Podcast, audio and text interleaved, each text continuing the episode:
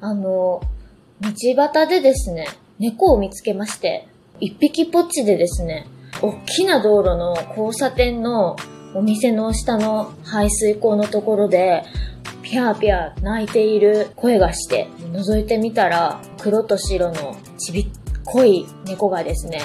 もうドロドロになって、ぴゃぴゃ泣いていました。で、あちゃーと思ってバスタオルすぐに持って行ってですね、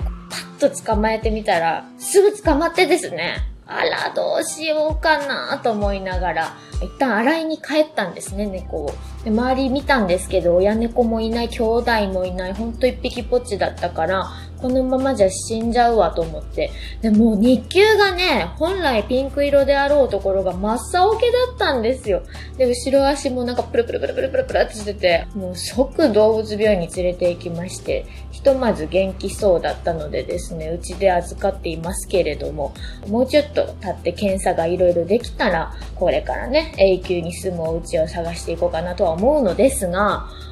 ちっちゃいんだな1ヶ月ぐらいなんです。で、名前つけちゃうとちょっと情が湧きそうなんで、私は、ちょっとお利口さんとか、ぴょろぴょろ泣くんで、ぴょろちゃんとか、そのぐらいの感じでしか呼んでないんですけど、マヌとヒャとあんまり接触させると良くないかなと思いましてですね。とはいえ同じ屋根の下におりますから、どんな感じかなと思って見ておりましたら、マヌが優しいマヌがね、もうずっとぴょろちゃんがぴょーって泣いたら、どうしたどうしたって見に行ってケージのそばでこうじーっと見てます。で、それに比べてですよ。ヒャーは、ちょっと自分とね、柄が被ってるからなのか、マヌーも私もピョロちゃんにやっぱかかりっきりとか気を使っているから、ヒャーちゃんが一番あの、なんていうのね、弟分なんでね、私とマヌを取られたような気持ちからなのか、もう、しばくしばく、もうケージ越しにもね、しばくしばく、で、まあ、ぴょろちゃんは結構なんともないな、みたいな感じで平気にしてて、で、かなり静かな猫って、夜泣きも全くしないんですよね。ちょっとびっくりしたんですけれども、こんなお利口な猫がおるんかと思いながら、そんなお利口なぴょろちゃんをヒャーはしばくバシバシしばくもやめてほしいなと思っているけれども、まあ、なんか、いい感じで仲良さげではあります。このままうちで飼うことになりましたとはならないと思うんですけれども、結構あの、愛らしいフェイスの子なんですぐにもらえて決まるかなと思っております。そんなお盆を過ごしました。ぴょろちゃん、かわいいよ。またあの、機会があったら写真を載っけようと思います。情が湧かない程度に。というわけで、上田まりえの朝まで生返事。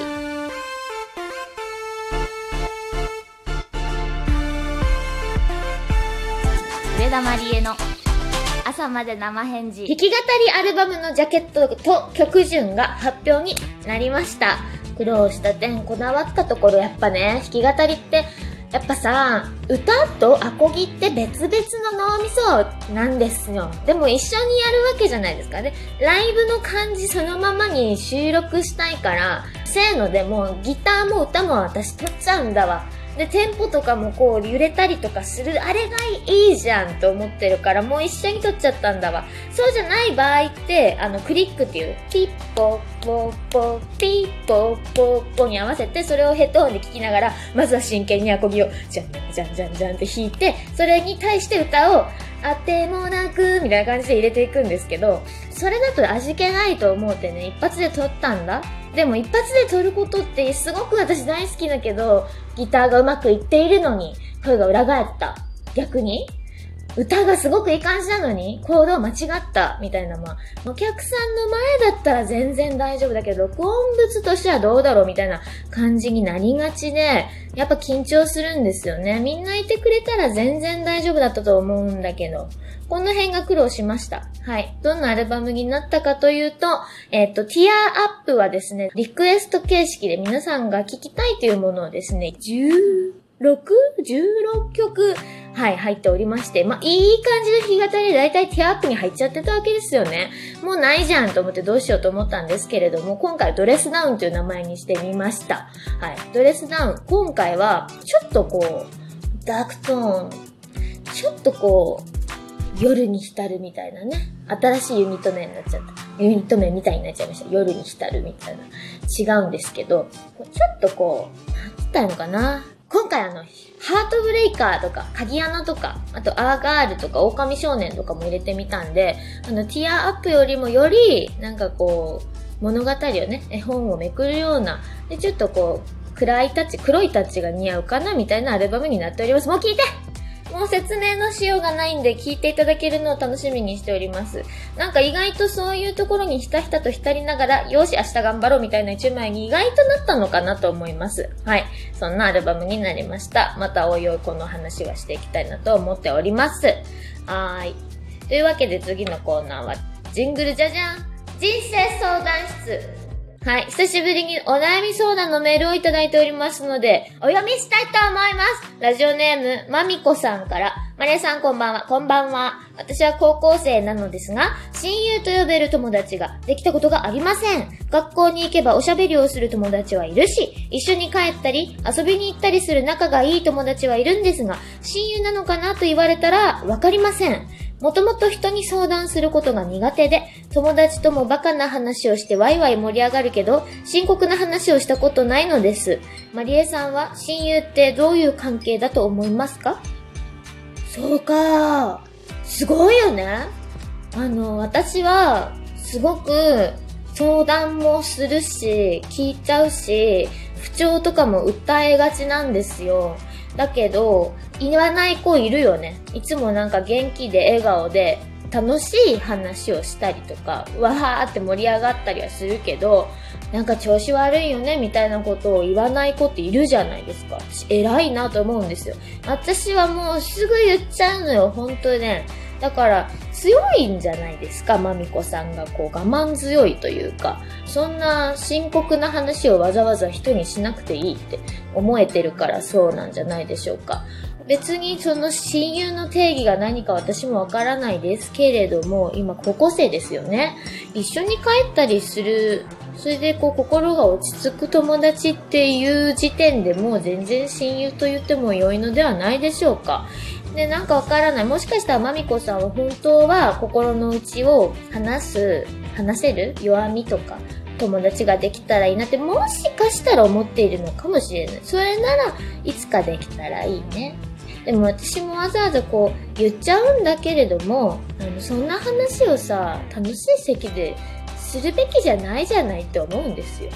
だからこう曲に書いたりとかしてる節はあるよ。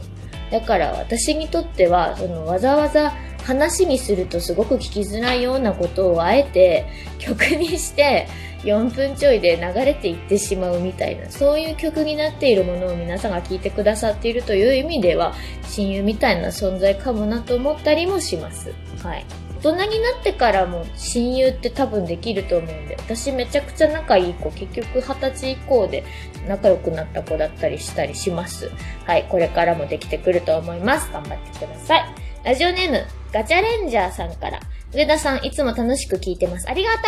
僕はとても緊張しいで、すぐに頭が真っ白になってしまって、人の前で話すのが苦手です。人前で歌ったり話したりすることを仕事にしてる上田さんすごいなと思います。上田さんはもともと緊張しない方ですか？ライブや人の前で話すとき緊張したりしないですか？私結構まちまちですよ。全然緊張しない日もあるし、何にも心配ないのにものすごく緊張する日もあるんですよ。喋ったりとかも本当はね、得意じゃないんですよ。MC とか。で、もっと言うと、歌ってる時は大丈夫で、歌以外はダメだっ。でもあんまりガチガチで喋れないとなんかもったいないじゃないですか。歌がかっこいいのにみたいな。ねえだからなるべく緊張してないふりしようとしてたりしてたんですけど、しょうがないじゃないですか、緊張。あの、ジェットコースターとでも似てると思うんですよね。一緒に乗る人とかがさ、大丈夫大丈夫大丈夫とか言ったらさ、なんか途端に怖くなってくるじゃないですか。でも逆にすごく一緒に乗る人が怖がってて、大丈夫大丈夫大丈夫ってこっちが言ってたら、こっちが怖がってるわけにはいかなくて、なんかこう強がっちゃったりしませんか？なんかその感じに似てるというか、そう、ライブの時とかもみんなの顔を見て、私がなんかガクガクしてる場合じゃないなみたいな気持ちになったりとかするから、その場にいる人の顔をじっと見ていくと、逆に緊張が薄れたりします。私は。私はね。なので、落ち着いて、まあまあ、みたいな気持ちでね、やったりして、見てほしいなとは思いますけど、私はもう緊張でもうやばい時は本当に泣きますよ。そういう時もありますから、そんなに気にしないでいいと思いまーすというわけで、はい、お悩み相談のメール2通紹介しました。どうもありがとうございました。上